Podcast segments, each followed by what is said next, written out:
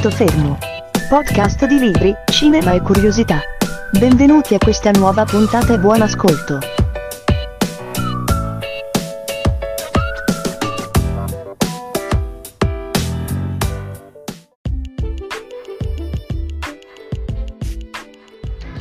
Dopo un mese di fermo e di ferie, vacanze, di spiaggia per chi è riuscito ad andarci o di montagna, riprendiamo con la terza stagione di Un Punto Fermo. Naturalmente io sono sempre il vostro G.E, voi siete i soliti quattro gatti e questo è Un Punto Fermo.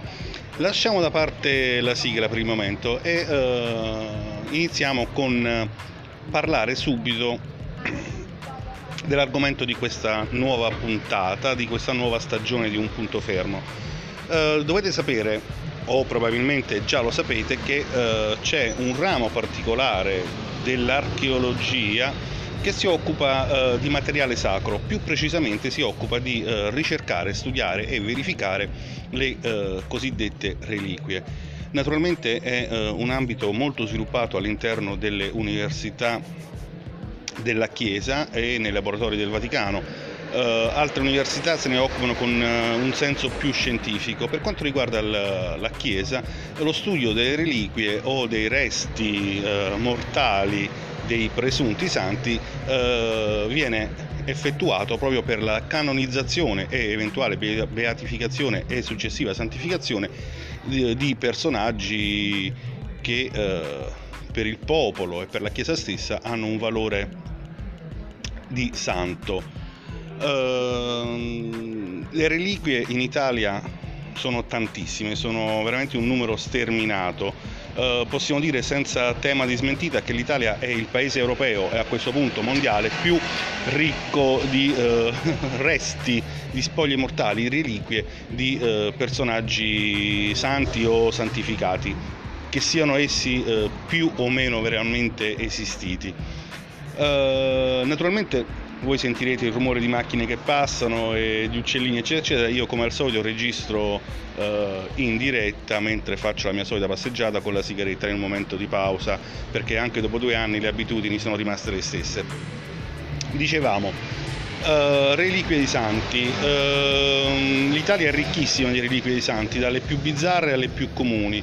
Abbiamo un paio di terzetti ad esempio di eh, Re Magi, abbiamo eh, due o tre teste di San Giovanni Battista, di cui una addirittura di San Giovanni Battista bambino, abbiamo numerosissime ampolle con eh, il latte della Vergine Maria, abbiamo eh, decine e decine di scaglie o schegge della croce del Cristo che sarebbero sufficienti a costruire una foresta, ma lasciamo da parte questo. Uh, sicuramente la reliquia che tutti conoscete, perlomeno per sentito dire, è eh, forse anche la più famosa in Italia, è eh, il sangue di San Gennaro. Il sangue di San Gennaro è il più noto eh, sangue di santo eh, che noi possiamo vedere, però non è eh, il solo eh, sangue a cui si attribuiscono dei presunti comportamenti miracolosi o perlomeno inspiegabili.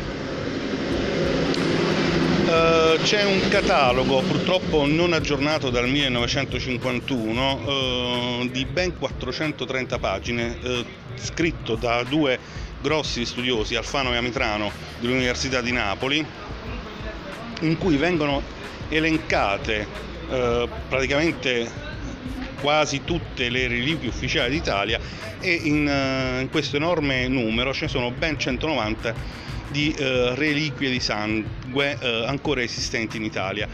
Vi dico ancora esistenti al 1951, purtroppo il catalogo non è stato aggiornato più da allora e eh, posso affermare con certezza che diverse di queste reliquie ora non esistono più o eh, sono state perse o tra virgolette dismesse.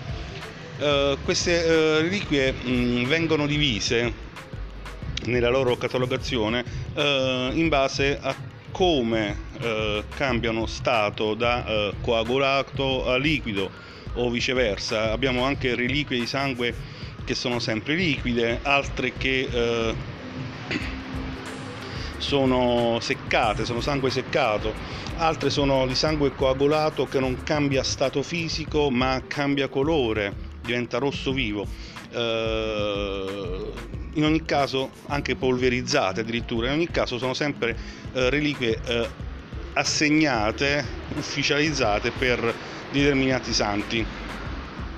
Quelle più interessanti sono quelle che cambiano eh, stato da coagulato a liquido e eh, stranamente sulle 190 sono il gruppo più piccolo, eh, sono soltanto 9. Eh, naturalmente il sempre presente San Giovanni Battista, Santo Stefano, il protomartire, San Lorenzo, naturalmente San Gennaro, Santa Patrizia, Santa Chiara da Montefalco, Luigi Gonzaga, Alfonso Maria dei Liguori e San Pantaleone. Peraltro dal 1951, quando è stato redatto il catalogo, eh, delle reliquie di Giovanni Battista, Stefano, Chiara da Montefalco, Luigi Gonzaga e Alfonso Maria dei Liguori non abbiamo più notizie ormai da, da decenni eh, non sono più visibili al pubblico, ma soprattutto non si sa nemmeno più che fine abbiano fatto, se sono state rubate, vendute a privati, nascoste o molto probabile dismesse. Cosa vuol dire dismesse? Vuol dire che la Chiesa ha deciso finalmente, dopo anche secoli, che eh, non hanno niente di eh, santo. Quelle invece che sono ancora oggi visibili al pubblico eh, in determinate eh, occasioni sono eh, ovviamente nel Duomo di Napoli la reliquia di San Gennaro, in provincia di Frosinone, in un paesetto che si chiama Amaseno, il sangue di San Lorenzo, a Salerno quello di San Pantaleone e ancora a Napoli, nella bellissima chiesa di San Gregorio Armeno, il sangue di Santa Patrizia. In questo caso, per quanto riguarda eh, Santa Patrizia e il suo sangue, eh, gli ultimi studi fatti negli ultimi cinque anni dicono che praticamente eh, il miracolo di Santa Patrizia, il sangue di Santa Patrizia, non è più da considerare tale, perché c'è stato qualche scassacavolo che ha voluto fare di studi su questo sangue dicendo che eh, non è tale. Eh, anche perché la santa descritta dalle varie vite della santa stessa, dalle agiografie, eh, come una giovane mm, bellissima di Costantinopoli che si ritira a fare la monaca a Roma e viene costretta a sbarcare a Napoli per una tempesta dove va a morire intorno al VII secolo. Eh, dal VII secolo oggi il corpo di Santa Patrizia eh, ha subito ben 5 traslazioni, cioè spostamenti o da una tomba a una tomba nella stessa chiesa o addirittura eh, traslazioni eh, da una tomba in una chiesa a una tomba in un'altra chiesa. Oggi eh, ufficialmente eh, è collocata nel monastero di San Gregorio Armeno, eh, esposta in una teca di cristallo da dove arriva il sangue di questa, di questa povera Crista?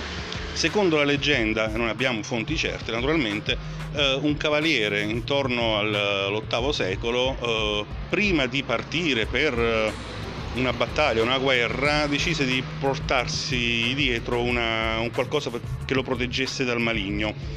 E cosa fa? Entra nella chiesa dove la tomba di questa povera Crista e gli strappa un dente. Voleva portarsi praticamente un ciondolino eh, strappando il dente provoca una fuoriuscita di sangue e eh, questo sangue viene raccolto in un'ampolla. Eh, poi passano i secoli e non se ne sa più niente, fino al 1645 ufficialmente quando si comincia a parlare per la prima volta della liquefazione miracolosa di questo sangue, eh, naturalmente nel giorno della ricorrenza della santa eh, però poi eh, cominciò ad avvenire ogni venerdì verso le 3 del pomeriggio. E addirittura vennero eh, ad apparire in quel periodo addirittura due ampolle, una con il sangue secco e una contenente quella che veniva definita nel 1600 una manna, cioè una sostanza sempre semifluida che colava dalle ossa della santa e veniva poi raccolta per eh, in realtà essere venduta a chi chiedeva un miracolo. Oggi, eh, o perlomeno negli ultimi 15 anni, non c'è più questo miracolo. Eh, ma la cosa bella è che noi di Santa Patrizia non abbiamo uh, alcuna uh, sicurezza sulla reale esistenza, tant'è che per colpa di qualcuno è stata tolta dal calendario liturgico napoletano, dall'elenco dei santi e non è mai stato inserito mai più nel calendario liturgico della Chiesa. Peraltro la stessa ampolla con il sangue ormai sono 10-15 anni che non viene più esposta. Perché? Eh, secondo i preti, i monaci del, di San Gregorio Armeno ormai faceva sedimento, cioè che vuol dire era diventato polvere eh, come la posa del caffè o come la posa di un vino molto invecchiato e eh, praticamente aveva perso la sua miracolosità. Uh, però ancora oggi andate in quella chiesa, ogni martedì mattina alla fine della messa uh, vengono presentate al pubblico, a dei fedeli, due ampolle che sono appunto con la, quella con il sangue secco e quello con la manna. Uh, la cosa strana è che sono di un vetro scurissimo, praticamente più scuro della birra Peroni, eh, contenute in reliquari molto molto ricchi, in argento, oro e ben po' di Uh, pietre preziose fatto sulla copia di quello di San Gennaro ma uh, non si vede un cavolo. Uh, o si vede che dentro c'è qualcosa di fluido ma non vengono più fatti studi. Diciamo subito che dal punto di vista scientifico un cambiamento di stato da solido a liquido può avvenire esclusivamente per due motivi il primo è eh, che si tratti di un fenomeno di fusione, cioè eh, una variazione di temperatura, come ad esempio con il ghiaccio. Eh, prendi il ghiaccio a 0 gradi, da solido diventa liquido, comincia a diventare liquido, o per chi non ha del ghiaccio, del burro buttato in padella, a 30 gradi diventa una sostanza oleosa e ci fate bello le fettine panate. Una seconda spiegazione scientifica è che si possa trattare di un fenomeno eh, dovuto alla tixotropia, dovreste chiedere a Marica, cioè eh, in parole povere è il comportamento di alcuni gel particolari, delle gelatine, che eh, sono talmente consistenti da apparire solide, però passano allo stato liquido per effetto di sollecitazioni meccaniche, cioè eh, scosse, movimenti, urti, vibrazioni, eccetera. Se fate caso, ad esempio, durante la messa in cui viene esposto il sangue di San Gennaro, il cardinale vescovo della chiesa, eh, vabbè, eh, prende più volte manipola l'ampolla, la alza, la bassa, la sbatte a destra e a sinistra. Questo comportamento non richiede variazioni di temperatura, quindi il passaggio dal solido al liquido semiliquido è dovuto esclusivamente a un movimento meccanico, viene solo sbattuto. Uh, abbiamo parlato di San Gennaro. Per San Gennaro, in realtà, in mancanza di test più o meno semplici, perché c'è sempre un uh, vieto, test che sarebbero tra l'altro non distruttivi, uh, sono aperte entrambe le eh, ipotesi che ho appena accennato. Per quanto riguarda invece la reliquia di San Lorenzo, una di quelle che abbiamo citato all'inizio, dobbiamo dire che è conservata nella sua bella chiesetta all'interno di una nicchia chiusa e sigillata e viene controllata una, massimo due volte durante il corso dell'anno, non viene quasi mai esposta. Quando viene esposta si presenta come eh, appunto una gelatina solida, opaca, marroncina, del colore eh, del sangue secco. Viene esposta raramente, ma in ogni caso sempre durante la festa di San Lorenzo, quindi 10 agosto, e guarda caso in quel giorno particolare è fluida, trasparente e rossa. In questo caso eh, gli studi sono stati fatti però su uh, questa reliquia. La reliquia è stata analizzata e indubitabilmente eh, i laboratori hanno detto che è una sostanza eh, prevalentemente costituita da grassi che potrebbero essere addirittura cera che ha un punto di fusione intorno ai 30 gradi se scaldata e immediatamente sotto i 30 gradi va a risolidificarsi. quindi eh, possiamo azzardare a dire che eh, le periodiche liquefazioni di queste reliquie sono dovute alle variazioni stagionali. Il 10 agosto fa un cavolo di caldo, quindi la temperatura estiva fa sì che questa ampolla aumenti di temperatura e faccia sciogliere il presunto sangue. Parliamo sempre da scienziati, non da credenti. Ma arriviamo al nostro caro San Pantaleone. Perché parliamo di San Pantaleone? Perché è tornato alle cronache molto recentemente per una cosiddetta liquefazione fuori data. Sinceramente non lo sapeva nessuno che esistesse questa liquefazione. Comunque il 17 marzo 2020, qua mi sono, altrimenti mi mettono sotto, durante l'emergenza del coronavirus ed è stato interpretato come un segno che San Pantaleone eh, sta proteggendo Ravello, Salerno e tutto quanto il mondo. Sappiamo poco di San Pantaleone, sappiamo che era un medico di Nicomedia che fu martirizzato intorno al 300, 305, 310 a secondo eh, delle fonti che eh, lo citano. Eh, le sue reliquie che hanno staccato la testa. Le sue reliquie, il sangue raccolto in un'ampolla e la testa, appunto, furono eh, segnalate le prime volte intorno al 1150-1157 a Santa Sofia, però, a Costantinopoli. Uh, non si capisce bene come la grossa ampolla con il sangue uh, e la testa siano arrivati fino al Duomo di Salerno intorno al 1600. Uh, anche perché poi altre reliquie dismesse furono presentate come dello stesso santo eh, e anche ampolle col sangue. Eh, c'erano ad Amalfi, eh, al Vallo di Lucania, sempre a San Gregorio Armeno, a San Severo, ai Santi Apostoli di Napoli, a Roma, a Madrid e addirittura in casa di eh, privati a Napoli. Uh, quella più importante delle reliquie, la più grossa, mezzo litro di sangue, è uh, quella di Ravello, è nascosta in una nicchia eh, sull'altare chiusa tra due grate, non una, due, per nasconderla alla vista, ma in realtà è sempre visibile. E eh, ha un periodo in cui di, va a liquefarsi che va dalla fine di luglio fino al 14 di settembre, quindi non c'è manco un giorno preciso, però eh, sappiamo bene che questi sono i giorni più caldi dell'anno. Alcune volte addirittura si è liquefatta a metà ottobre eh, e va a liquefarsi senza alcuna manipolazione, quindi è differente dalle sostanze di cui parlavo prima. Eh, il sangue di San Pantaleone è esattamente uguale al sangue di San Lorenzo Damaseno.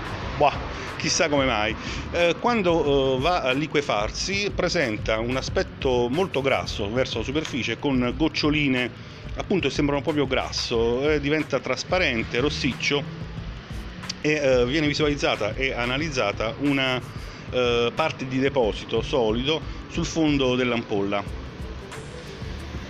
Anche in questo caso sono state vietate eh, analisi chimiche eh, sulla sostanza, eh, tuttavia l'aspetto e il periodo in cui avviene la liquefazione, quello più caldo dell'anno, fanno presumere proprio una dipendenza dalla temperatura per quanto riguarda la liquefazione, come appunto il sangue di San Lorenzo.